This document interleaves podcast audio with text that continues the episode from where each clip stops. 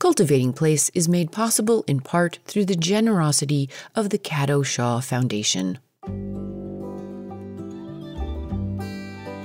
This is Cultivating Place. I'm Jennifer Jewell. Many of you will remember our previous conversation with writer and gardener Margaret Renkl about one of her previous titles, Late Migrations. Her opinion pieces in the New York Times document the nature of our humanity weekly. I am so pleased to welcome Margaret back this week to share more with us about her newest title, which is aptly described as a literary and nature based devotional from one of our favorite backyard nature devotees. Her book is The Comfort of Crows, a Backyard Year. Margaret, I am so pleased to welcome you back to Cultivating Place. And I want to just say that I have been as nourished and lifted by your newest book, The Comfort of Crows, as I am by your weekly pieces in the New York Times. Welcome back. It's a pleasure to be back, Jennifer. Thank you for having me. So, I've introduced you in this very basic way.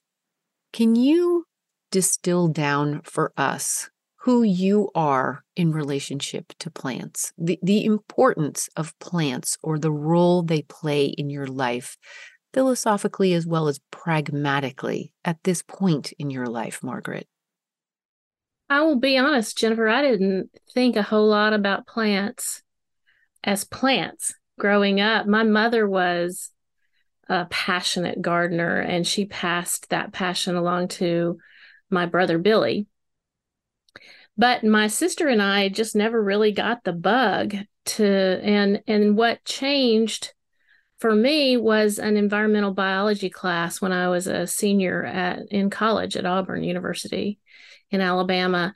And I started to understand plants in a different way not as uh, not as backdrops um, as gardens so often are and not as um, pretty things to be admired, but the foundation of an ecosystem um, and a crucial foundation.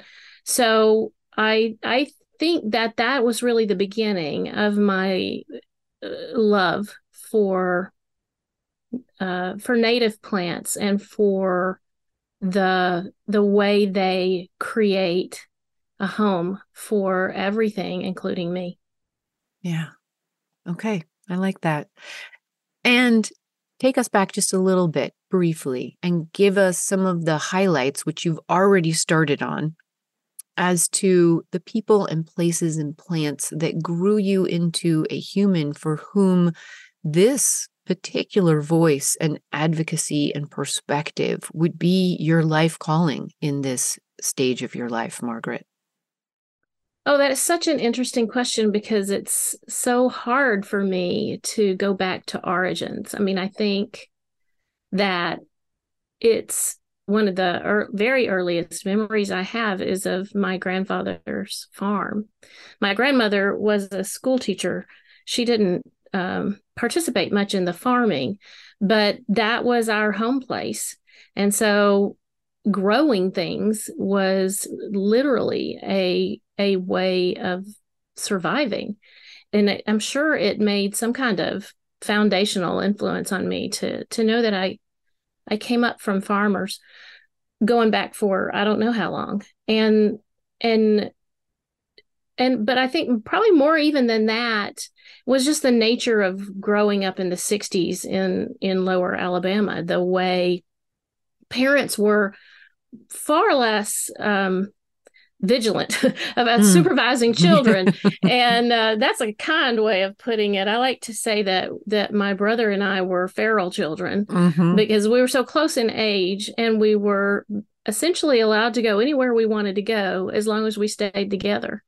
So where we wanted to go was the woods. Where we wanted to go was the fields and the blackberry brambles. And so that is that became the place, the setting in which I felt most myself because it takes me right back to being this feral child, mm. set free to explore my own interests and curiosities uh, and they always started in the natural world. So let's go to the fact of the comfort of crows. When was the idea for the book planted in you? And share a little bit more about that germination story, Margaret.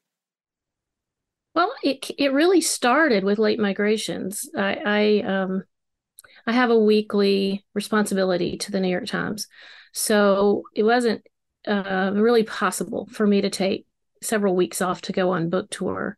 So the way we worked around that was that I would go out to a bookstore or auditorium or other venue just on the weekends or early in the week and then I come back and write an essay for the times and then I'd go back out.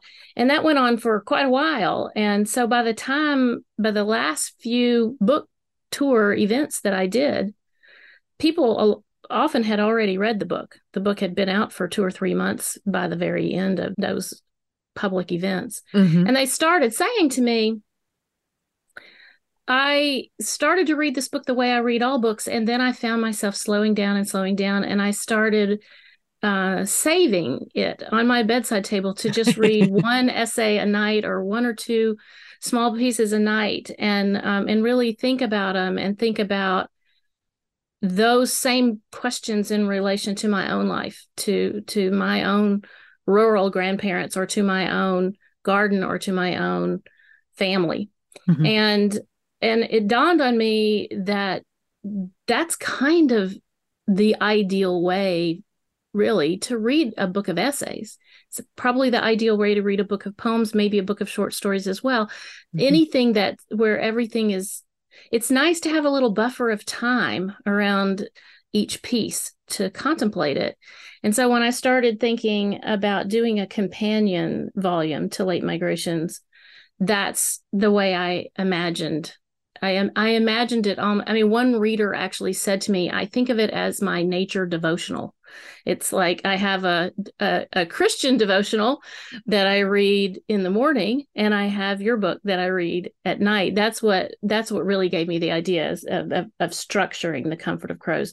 But I do think of it as kind of a, a flip side to late migrations. That was primarily a family story with echoes from the natural world to link cycles in the human life with cycles in the natural world. Whereas the comfort of crows works the other way. It's really more about the cycles of nature, and the through line are the family stories that pop up here and there throughout. And for everybody who has read Late Migrations, this will very much feel like uh, season two. Uh, you you meet some of the same characters, you hear a little bit more about them, which is wonderful. But as you say, you have done this kind of mirror image uh, with this time the the natural world being the primary lens uh, that offers insights and reflections on the human world instead of the reverse. Uh, but both work so beautifully. And this one, The Comfort of Crows, is a similar structure in that there are, uh, it, it well, uh, why don't I have you describe the structure of where you start and how you separate these individual standalone pieces that string together into a, a whole year, Margaret? Well, I started, I knew I would start with one of the seasonal starting points. And honestly, just it, whether it was the first day of winter or the first day of spring or the first day of summer or the first day of fall really depended on my publisher when when they wanted to bring the book out. But I knew I wanted to start it with a season and not with a month because I wanted the season, even though seasons, uh, the seasonal signposts vary from location to location, even within this country, much less across the globe it's still we still all acknowledge that the first day of spring is March 20th or 21st, depending on how it falls that year. And it's nice to begin with something that's universal. But the idea was that there would be one essay for each week of the year. And I did have the feeling one one thing I I did touch on climate change and biodiversity loss in late migrations, but that wasn't my central concern. But but standing witness within this cataclysmic set of changes that our planet is undergoing was one of the things most driving me when I was writing The Comfort of Crows. I wanted to be I wanted to be more transparent about the grief and more transparent about the hope and what it takes to engender hope in this world. So that, that that's one big difference. Um, but the structure is just week by week, but there are sprinkled throughout these little things that I call praise songs. Mm-hmm. And one thing that I was concerned about, just from a writerly standpoint, not really from an environmentalist standpoint or from a family member standpoint, but just in terms of structure, I didn't want them all to sound the same. I, I just was really worried. Sometimes nature books, I mean, not to put too fine a point on it, but sometimes they're boring. you know, they they just have a little too much of the same, the same mm-hmm. tone of wonder or the same, and and that's a wonderful thing. It's wonderful to be full of awe and to or to be full of despair in the face of these terrifying changes. But a one note book is hard to sustain, and it's not, and it's really unappealing. I think from a reader's standpoint. So I wanted to vary the the the kinds of essays. Some of them are more informative. Some of them are more um, narrative. Some of them are more meditative. I wanted a, ver- a variety, but then I also wanted some that were just love songs basically. Mm-hmm. they were just uh, little things that I absolutely love in kind of heightened language, almost like the language of a poem or the language of a song. And I call them praise songs. And they're sprinkled throughout randomly, but they're seasonally appropriate.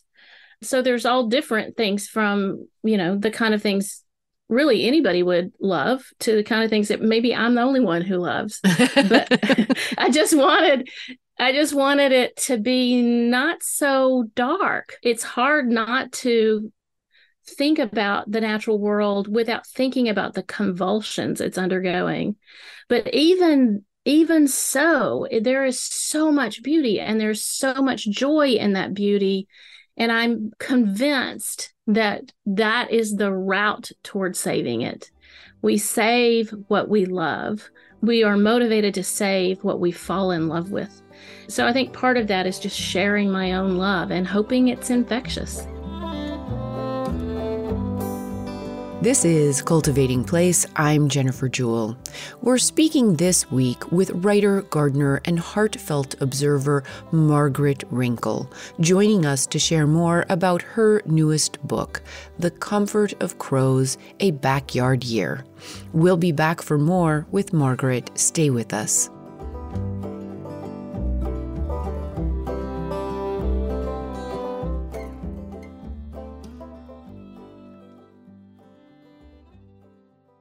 Cultivating Place is made possible in part by the Cato Shaw Foundation. The Cato Shaw Foundation funds initiatives that empower women and help preserve the planet through the intersection of environmental advocacy, social justice, and creativity.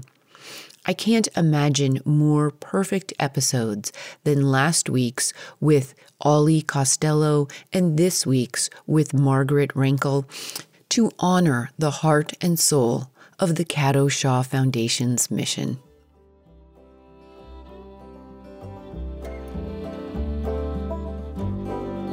Okay, Los Angeles friends, I am headed your way. Please come out and celebrate and say hello.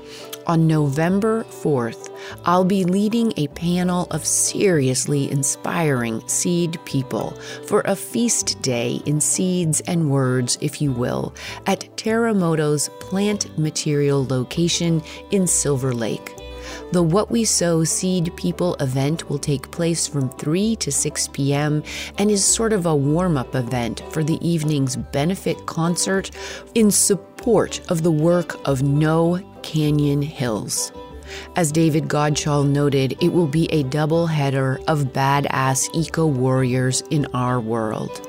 The Seed People panel will include Terremoto, Chris Sarabia, the conservation director for the Palos Verdes Peninsula Land Conservancy, El Puente, and Seed LA, Evan Meyer and Genevieve Arnold of the Theodore Payne Foundation, and seed artists, Sophia Lessin and Hennessy Christoffel of Studio Tuto, while Naomi Fraga and Cheryl Birker of the California Botanic Gardens seed conservation work are not able to join us, I will hope to bring word of their latest seeded achievements and aspirations. This event is free and open to the public. I'll be signing and selling books and mostly just reveling in the end of the season, which of course marks the very fertile moment of the next season's times many. Hoping you can make it.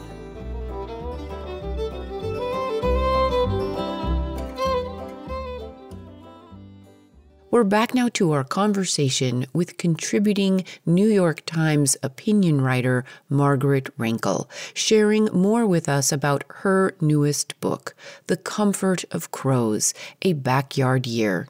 As we come back, Margaret explores her practice of holding the dialectic between despair and hope and assuring us that hope is not a fool's errand. I think that um, it's easy for people to make the mistake of believing that hope is a fool's errand and that there's a there's a certain in Candide, there's a character named Pangloss, the the who is constantly saying this is the best of all possible worlds, and and, and it, it's a hilarious send up because he says it in connection with just really horrific things. And i and i want to be clear that i'm not talking about that kind of mindless or blind thoughtless optimism. I'm talking about with hope. I'm talking about an exercise a kind of uh, muscle memory that you develop when you know that you don't really have any choice.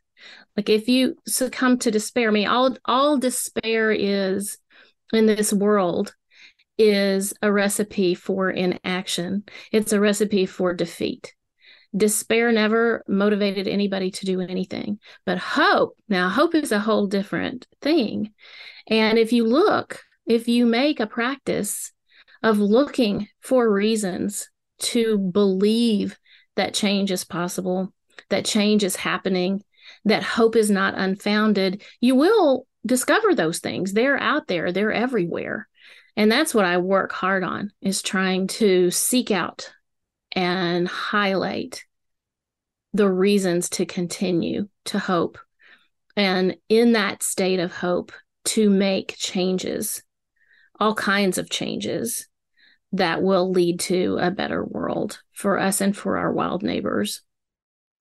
There are so many through lines in the book uh, the one of family, the one of you personally aging uh, and moving into a new chapter of your life, of losing people in your life, and of taking on these new understandings and therefore mandates for you as to how to be the best human you can be, starting with what you observe and learn from in your own backyard with plants and animals, and sometimes humans as well. I think it might be fun. Maybe fun is too weird a word. it might be useful uh, to listeners if we actually dive into one week in each season um, and maybe a couple of the praise songs to give them an idea of what we're talking about in a more tangible way uh, we start off with winter, we start off with the sleeping season, and then we go into the growing season, the maturation season, and then the going back to sleep season, as it were. Um, if I were to ask you in the season of winter, those first 13 weeks, uh, if there was one chapter or, or entry that might come to mind in holding this idea of grief, sometimes disgust, sometimes just vivid anger up against the hard work of hope and change. Well, I should confess that I didn't actually write these all in one year. Uh, the essays that concern exclusively the natural world or the parts of essays that concern those I might have written at various times during the course of three or four years. Mm-hmm. The human elements follow a single year, what hap- not even a calendar year, but during a roughly 12 month period mm-hmm. towards the end of the pandemic when my father in law began to die and my adult children came home and then prepared to leave again. So, writing, it, I wasn't writing the natural world essays in real time, not really. Like there might have been I had several essays to choose from about pollinators, for instance, or mm-hmm. several mm-hmm. about seed, saving seeds, or several about the nesting habits of the birds in my yard. And then I had to choose which one. And sometimes I cut and paste and combine some things. So, but this piece, Wild Joy, it really was a, a response to an extraordinarily early spring. And so it's really hard to know what to do with a really early spring because we're so grateful for spring when it comes after if not the cold of winter at least the silence because birds don't sing really in the wintertime. Bird, bird song has a purpose and its purpose is mainly territorial defense and communication with mates. So we don't hear a lot of bird and, and birds are it, birds it, singing takes a lot of energy for birds and in the winter they need that energy to stay warm um, especially because food sources are far less plentiful. There are no insects in winter for example for a bird to eat. So it's easy to feel the stirrings of joy in the presence of spring. And it's hard not to feel guilty about that yeah. when you know that spring shouldn't be here yet it's it's not due for a while but the birds are out there singing their heads off and the flowers are are bolting up out of the ground the perennials and and the insects are stirring for the first time in some time some while and and finally in in this essay i just say i'm sorry but i'm just going to feel joyful. I think that joy is a an emotion we don't have access to very much anymore and it would be kind of criminal to try to suppress it when it stirs. Yeah. And there is this question that you pose in this particular entry, which is a recurring idea across the book, is in the face of these things that are terrible and horrible and which we are complicit in and contributing to with so much of what we do in our modern lives, whether it's getting in a car or getting on an airplane or planting a plant that turns out to be invasive, there is this question of, and you say it beautifully if you tell me I don't deserve this joy, you're telling me nothing I don't already know. From the very first hominid to rise up on bare feet and stumble across a field of blooming grass, we have been burning this world down. And then towards the end, you say, The world is burning and there is no time to put down the water buckets, but just for an hour, put down the water buckets anyway. Take your cue from the bluebirds who have no faith in the future. And this was a, a complicated permission slip, but I, I think in the face of the anxiety that we are all carrying prior to the pandemic, but exacerbated by the pandemic, it's essential to all of us, I find. And clearly you believe this. Well, I do. I think that we won't have the energy or the courage to keep up the fight if we can't take a moment to luxuriate in the beauty and the balance and the wholeness of what we're fighting for. It's just it's just in our nature. We we will fight to the death to save something we love but we we we need to have some time to settle into the love too. And i do love the way you say that. We are creatures built for joy and uh, the world is reminding us that this is what the world does best new life, rebirth. And I think for me, you know, the fact you know, whether you call yourself a gardener or not, uh, your relationship with your backyard space, and of course, the whole book does not take place just in your backyard, but takes place on neighboring uh, lots in the wood next door, in your childhood backyards, in a park that you take solace in and you walk in after you uh, take up volunteering at school to help with after school programs.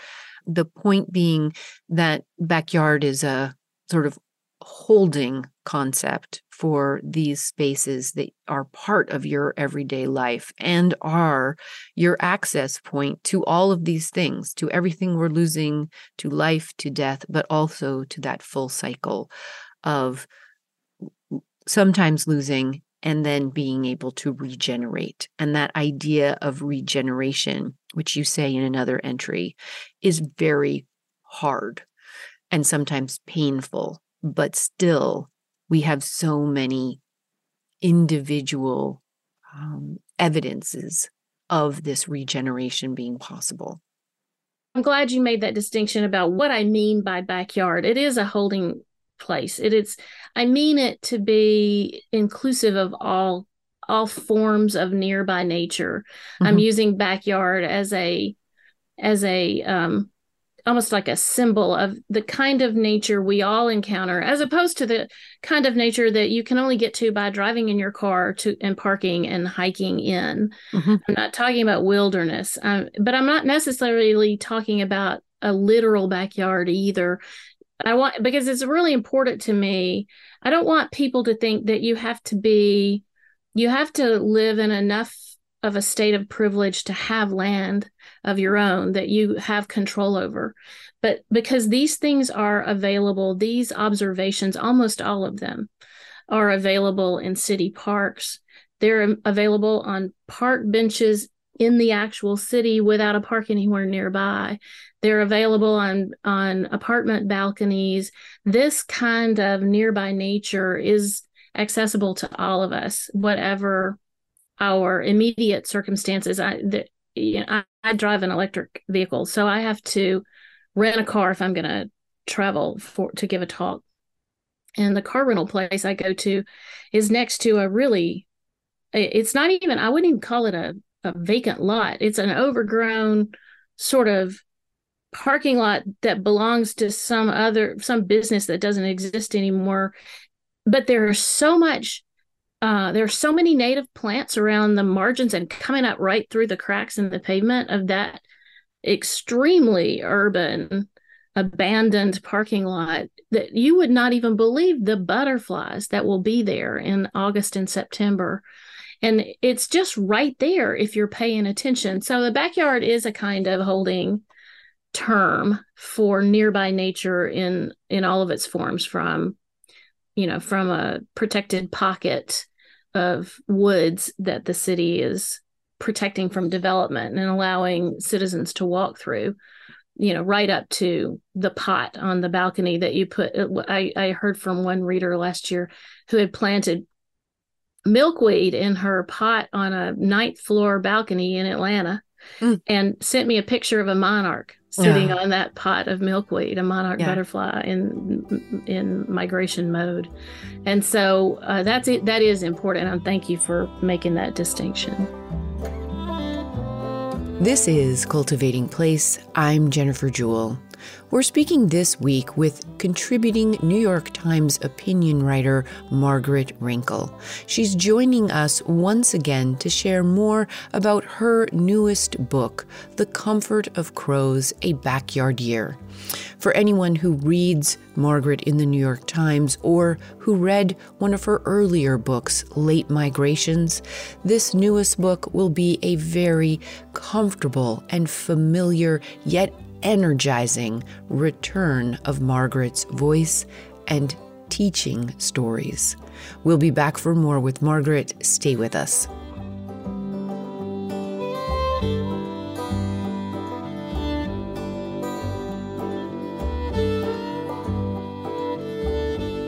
Hey, it's Jennifer again. okay, so my takeaway for this week I find in Margaret's dialectic between grief and hope. That hope is definitely not a fool's errand, but it is also not a sedentary noun. It is a verb, an active verb, which can take many forms, but in this case, it is embodied and made manifest through listening, looking, appreciating, supporting, tending, and sharing forward, which we might call sowing. A man at a reading this past week asked me to sign his copy of What We Sow with this old adage Sow kindness, harvest love. I fully enjoyed the rich love song that Margaret Renkl both harvested from her backyard year and has now sown forward into ours. I think you might enjoy it too.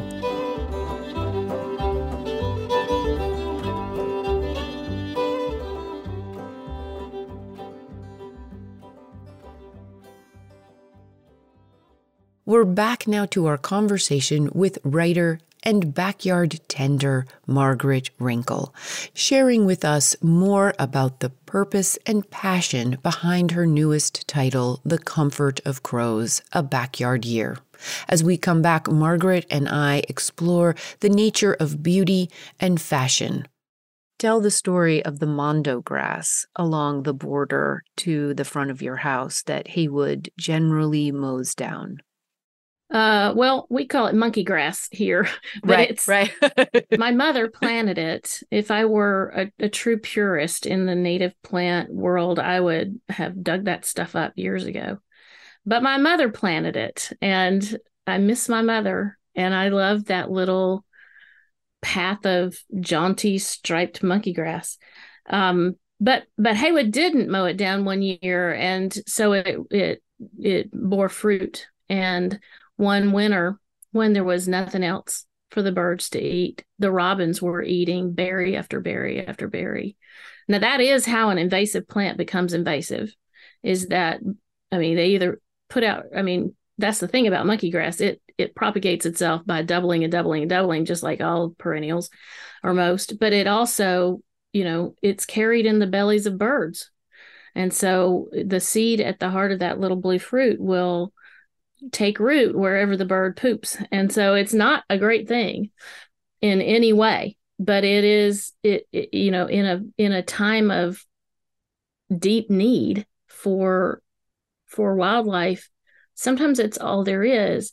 One of the reasons that um, that it is so it has become invasive, I believe, is because we have planted so many uh, non-native plants that are beautiful. A Yoshino cherry tree is beautiful, and it is ideally suited to the tropical sort of uh, environment of the American South, and that's true for so many other things. For crepe myrtles, for um, all the flowering plums and cherries, you know, we have whole neighborhoods that are absolutely nothing but boxwoods, Chinese yews, and crepe myrtle. There's nothing in those landscapes that will feed a native bird or a native butterfly or a native bee. They don't they they didn't evolve to recognize those plants as food sources. So not only are they sterile effectively in terms of the natural world, they they are displacing the plants that would be feeding our native wildlife. So that's the, kind of the crucial sort of double whammy of modern, of contemporary landscaping. Um, what's in fashion? It's just what's in fashion. So, you know, people could plant uh, instead of, let's say, a Yoshino cherry tree, they could plant a serviceberry tree, which is native to almost every state in the nation and has beautiful airy white flowers that bloom in spring and that feed the native pollinators and that produce fruit that the native wildlife can eat. But people don't even know about those trees. They're so out of fashion and they have been out of fashion for so very long that the nurseries don't carry them. You have to go to special trouble to find them. The the if you hire somebody to help you with your landscaping they don't know anything about it.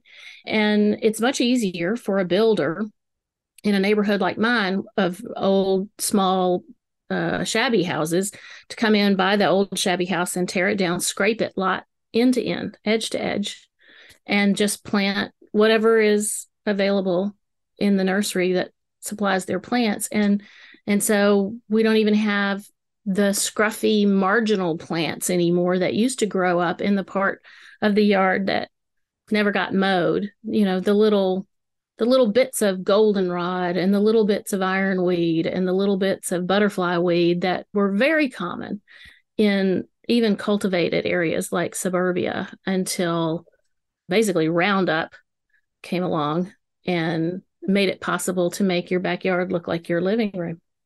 You get to this. So we started in a winter story and we have segued very beautifully to a spring story you offer up uh, entitled Wild Flowers at My Feet and Songbirds in My Trees. And you talk about this very idea of how fashion has altered our human landscapes to such an an extent that it is apocalyptic.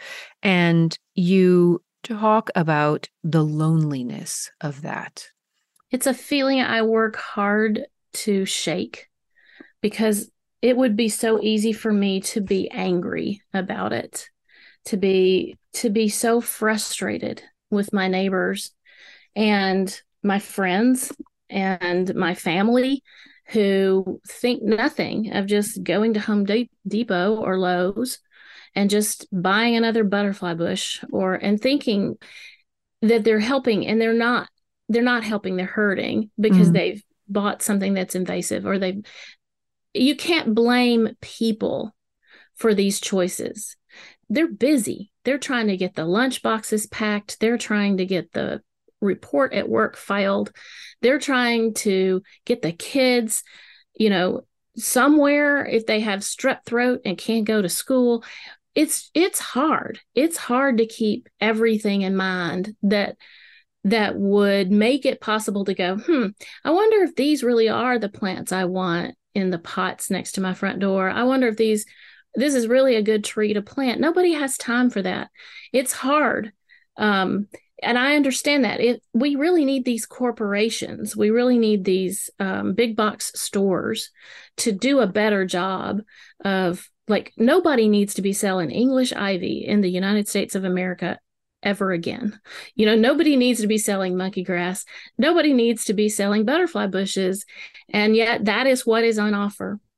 You know, that is what you go you go to the big box store and that's what's there and even the the specialty nurseries where you pay more money they're still going to have they're going to have hybrid versions of native plants that may or may not feed native insects. So sometimes when a when a flower is hybridized um, or cultivated a new a new cultivar comes out what has happened to it in that process makes it inaccessible to bee mouths for yeah. example.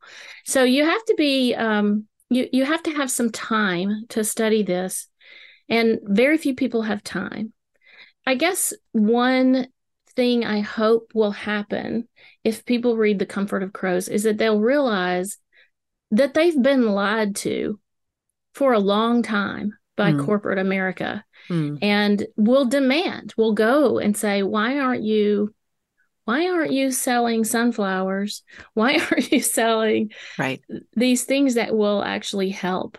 And I think, you know, waking up to that responsibility can happen in a blink. It's sometimes it's just a matter of going, oh wow, I didn't even know that. Right. You know, and and in that exact essay, you end um, the wildflowers at my feet, songbirds in my trees entry in the spring section. You end with this idea of there's only so much a person can do. And that isn't very much, but it's still something. And I think one of the important things to point out to listeners today, to, to your and my conversation, is in all likelihood, we are speaking to the converted, we are speaking to the educated. But the reminder here is not to say, oh, I already know all of this. The reminder here is to say, this is exactly why we keep talking about it, why we keep sharing, why we keep showing up at our independent nurseries and our big box stores and saying, I really want to see that all of your plants are neonicotinoid free. I really want to see you carry a selection or a series of native plants for our exact environment. Because the more of us that do that, the more we demonstrate the economics are viable. We are a large cohort of people. And if those of us who have the time or the space or the opportunity to know these things more clearly, and the more we demand them in these systems that exist, the more we stand a chance of moving the needle, even a little bit, because even a little bit has the potential to become a big bit that is statistically meaningful.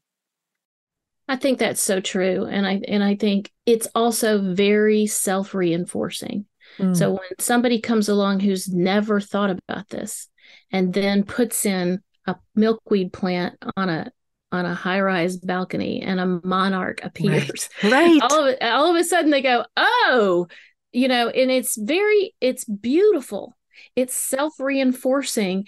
That that's the thing that gives me the most hope of all is that I have this teeny teeny little lot relative to what you think of as suburbia. I don't live in a outer ring suburbias where the yards are an acre or two. I have a little inner inner ring suburban yard and it's just staggering how quickly the rebound will happen visibly before my eyes if I try something new.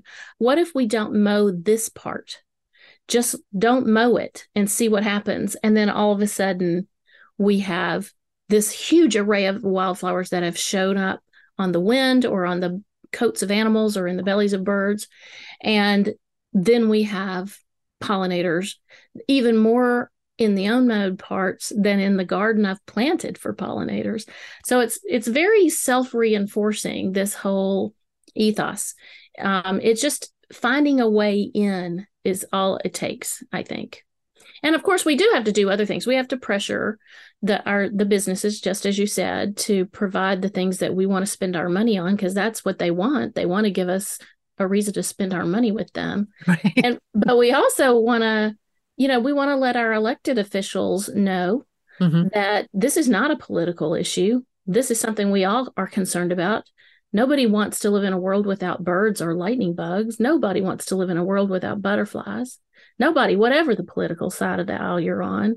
And if we can get our elected officials to realize that this is not a political issue, this is a human issue.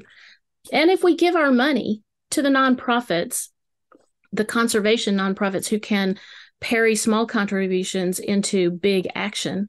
All these things matter. All these things can make a difference and move the needle and do it instantly. Yes. And, you know, the fact is that both you and I, who have been at this work for quite a long time, we are still learning. We are still having epiphanies where we say, oh, wait, I didn't, I shouldn't do that. I, I know that now. Like, don't cut everything back because the little bees are sleeping in those stems. Or just this morning, Margaret, I was sweeping around a large potted uh, kumquat tree in my front courtyard.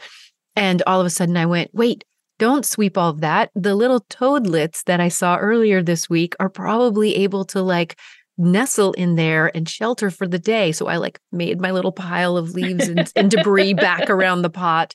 Um, and you know, depending on where you are and who you are and what your circumstances are, like you can't you can't do everything, but you can do these these little things. And can I just say one thing in response to your toadlets?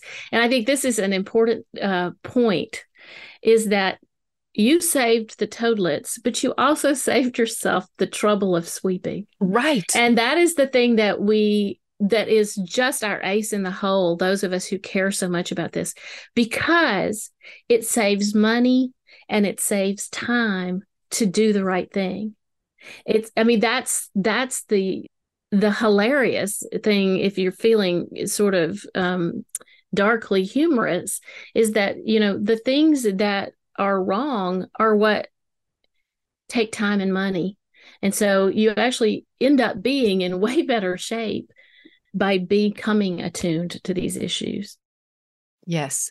And I, I will add the caveat because I have to uh, that being in the West, uh, sometimes you have to tidy up in ways that you know you don't want to for habitat, but for fire safety. Sure, we we have a different mandate at this exact time, and and I get that, but there are ways, even still, there are ways to leave your isolated piles for protection and habitat. And so you just have to think creatively uh, with the circumstances you have, whether you are in flood territory, fire territory, you know tornado territory there's there's always something somewhere um, and there are still ways to do the right thing and stay within uh, the safety mandates of your exact environment that's a good point Speaking of toadlets and um, speaking of summer, uh, we are speaking in summer. This will air later in the fall when the book is publishing. Take us to your stock tank. Tell us about this this experience that that you and you shared this with one of your family members. Share that story, Margaret, because it's one of my favorites in the book. Well, I just my youngest son, uh, he was an environmental science major in college, so he's he's very attuned to these issues and he um, did a, a, work study six month um, period while he was in college with an urban shepherd whose flock of sheep um, the city hires to uh, control invasive vegetation in public spaces. So he's really in, in, and so what he gives me for Mother's Day and for my birthday, my birthday's in the fall, Mother's Day in the spring, is that he gives me a day of yard work with me. And so what we did with my Mother's Day yard work that year was start a, a little pond, a little a little habitat in a in a giant bucket meant to water livestock. Like a uh, like people would put them out in their pasture for their horses or their goats or whatever sheep. And so we just went to tractor supply and bought a 40 gallon uh, stock tank. And then we uh, we filled it with native aquatic plants and we surrounded it with native uh, marginal plants like uh, inland sea oats and um, uh, flag iris and a few other things like that. Um, really, with the idea that I can hear tree frogs in the neighborhood, mm-hmm. but I don't hear tree frogs in our yard. Mm. And so during the pandemic, uh, you know, of course, frogs travel on rainy nights and frogs and toads. And um, I, there were a couple of people in the neighborhood who had uh, swimming pools. One of the houses that had a swimming pool burned down during the pandemic, and it was in litigation for a long time. And then, um, and then another, the neighbors were retired, and they spend their winters in Florida and they couldn't get back because of the lockdowns and their pool and the house and the house that burned down and it that pool filled up with frogs just you could hear them all over the neighborhood. And mm. so I mm. thought if I had this stock tank in my backyard, maybe I would attract some, at least tree frogs, to come and lay their eggs in. They like, uh, frogs like to lay their eggs in uh, shallow, small bodies of water that don't have fish in them because the fish will eat the eggs and eat the tadpoles.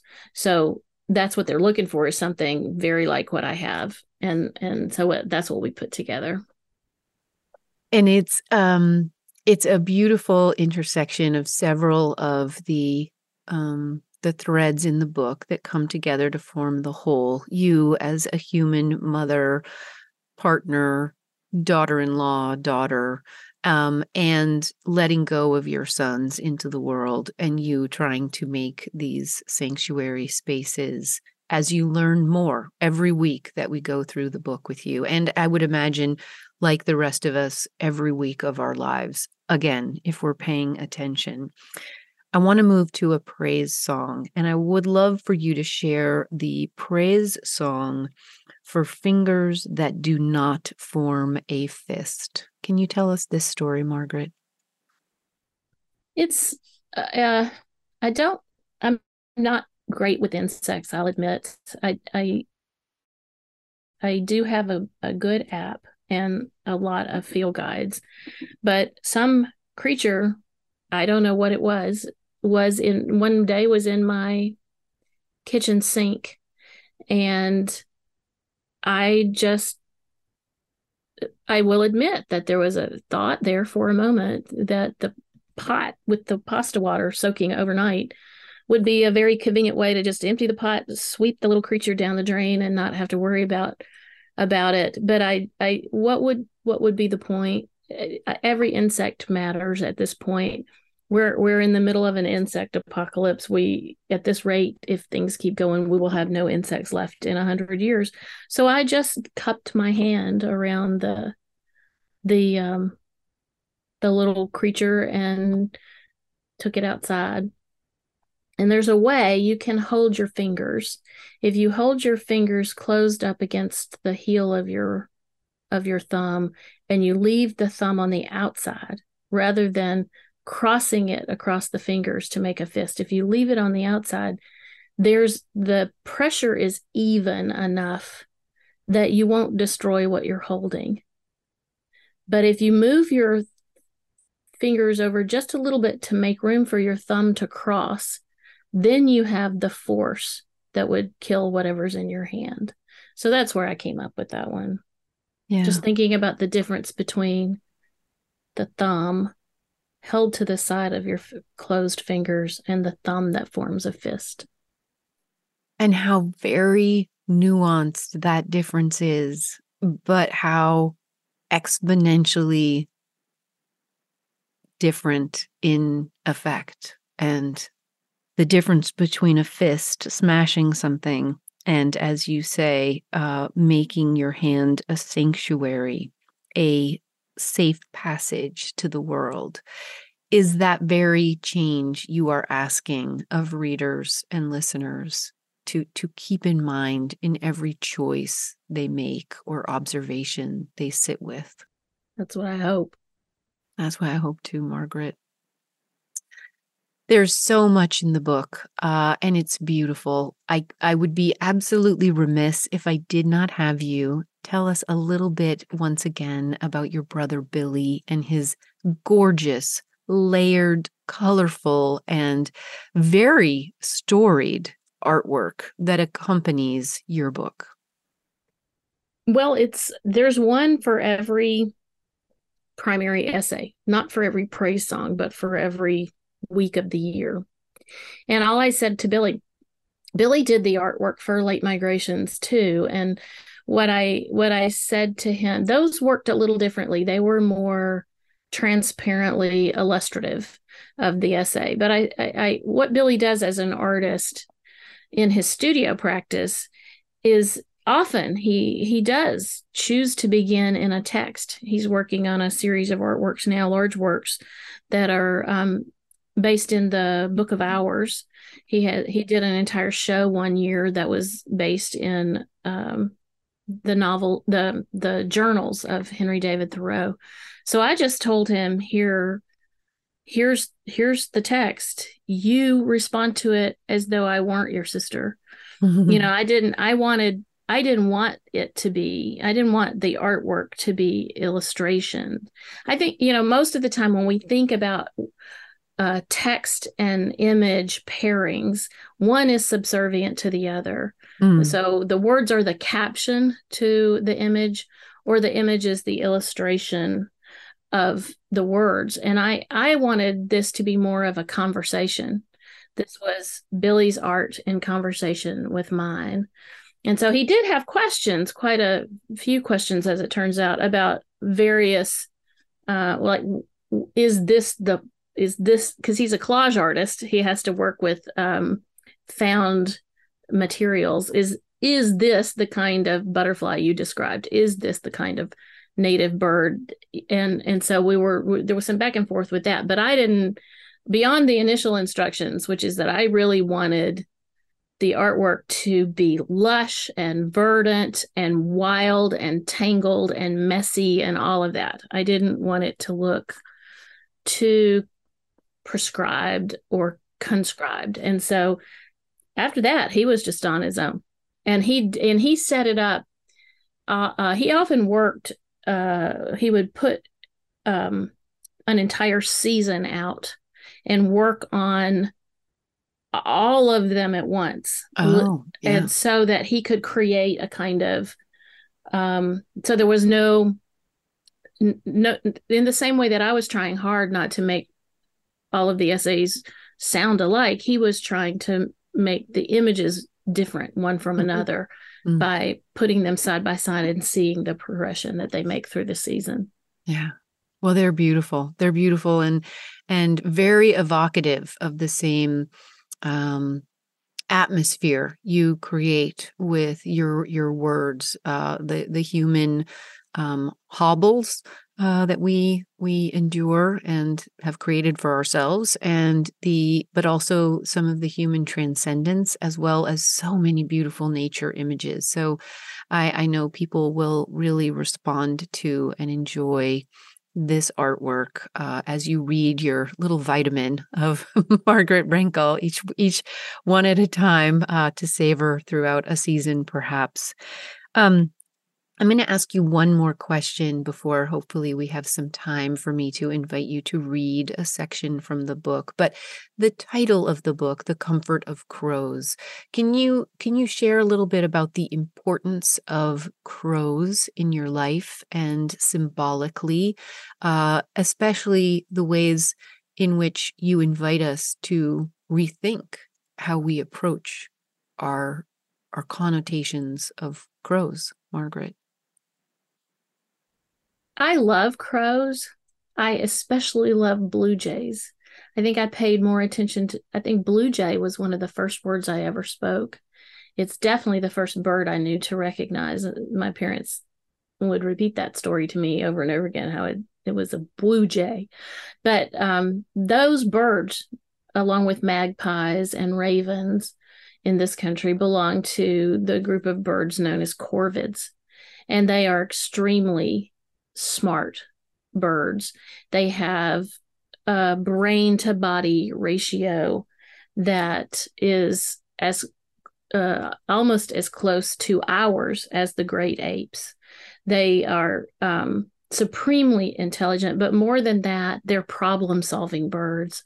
And they're birds who are famous for their sense of play, even as adults m- many animals will play as as young animals, but very few adult animals play.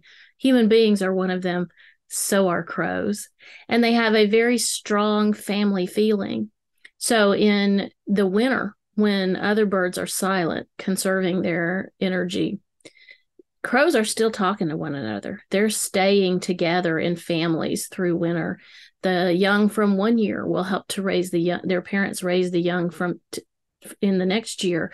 And I don't know, there's something about that connection that we have so much in common with them. And this is a book, I think of it as a book about kinship. I think of it as a book about seeing how connected we all are, that we are also part of this natural world, that we belong in this backyard too. And so I like the idea of the crow. It gives me comfort to think of this human analog that I have in the avian world with these with these crow families. Well, and that is a perfect segue into inviting you to perhaps read a bit from your very opening chapter, I guess you would call it, entitled Wherever You Are, Stop What You're Doing. And in this, you invite us to stop and look. You invite us to stop and ponder. And I would love to invite you to start your reading at Stop and Listen. Stop and listen to the ragged edged beech leaves, pale specters of the winter forest. They are chattering ghosts clattering amid the bare branches of the other hardwoods. Wan light pours through their evanescence and burnishes them to gleaming. Deep in the gray, sleeping forest, whole beech trees flare up into whispering creatures made of trembling gold. Stop and consider the deep hollows of the persimmon's bark, the way the tree has carved its own skin into neat rectangles of sturdy protection. See how the lacy lichens have found purchase in the channels, sharing space in the hollows. Tree and lichen belong to one another. Neither is causing the other any harm. Stop and peer at the hummingbird nest, smaller than your thumb, in the crook of the farthest reach of an oak branch. Remember the whir of hummingbird wings. Remember the green flash of hummingbird light. Stop and notice how closely the human teenagers resemble the chattering, whistling, clicking, preening starlings. Stop and contemplate the hollow boned ducks floating on the water like leaves, like dead wood. Turtles, too, drift in the sunny water. See the way the bones in the turtle's webbed foot resemble the bones in the duck's webbed foot. Hold open your hand. Trace the outline of your fingers. Stop and think for a time about kinship. Think for a long time about kinship. The world lies before you, a lavish garden. The world lies before you, a lavish garden. However hobbled by waste, however fouled by graft and tainted by deception, it will always take your breath away. We were never cast out of Eden. We merely turned from it and shut our eyes. To return and be welcomed, cleansed and redeemed, we are only obliged to look. Thank you very much for being a guest on the program today, Margaret Renkl. It has been a pleasure to speak with you again and to experience the gift of the comfort of crows. Thank you so much, Jennifer. Thank you for reading with such a loving heart. Hmm. Margaret Renkl is the author of The Comfort of Crows, A Backyard Year, which will be published on October 24th, 2023. Her earlier books include Late Migrations, A Natural History of Love and Loss. She is a contributing opinion writer for the New York Times, where her essays documenting our humanity appear weekly. Join us again next week when we continue our artistic autumnal theme in conversation with Nina Veteto of Blue Ridge Botanic and the brand new Secrets of the Wildflowers podcast, an offshoot of her beloved Secrets of the Wildflowers video series on social media. That's next week, right here. Join us. Cultivating Place is a co production of North State Public Radio, a service of CAP Radio, licensed to Chico State Enterprises, and made possible in part by listeners just like you through the support button at the top right hand corner of every page at cultivatingplace.com. Cultivating Place is also made possible through the generosity of the Cato Shaw Foundation. The Cultivating Place team includes producer and engineer Matt Fiddler, tech and web support from Angel Haracha, and weekly show transcripts by Doulis Transcription. We're based on the traditional and present homelands of the Mechoopda Indian tribe of the Chico Rancheria. Original theme music is by Ma Muse, accompanied by Joe Craven and Sam Bevan. Cultivating Place is distributed nationally by PRX, Public Radio Exchange. Until next week, enjoy the cultivation of your place. I'm Jennifer Jewell.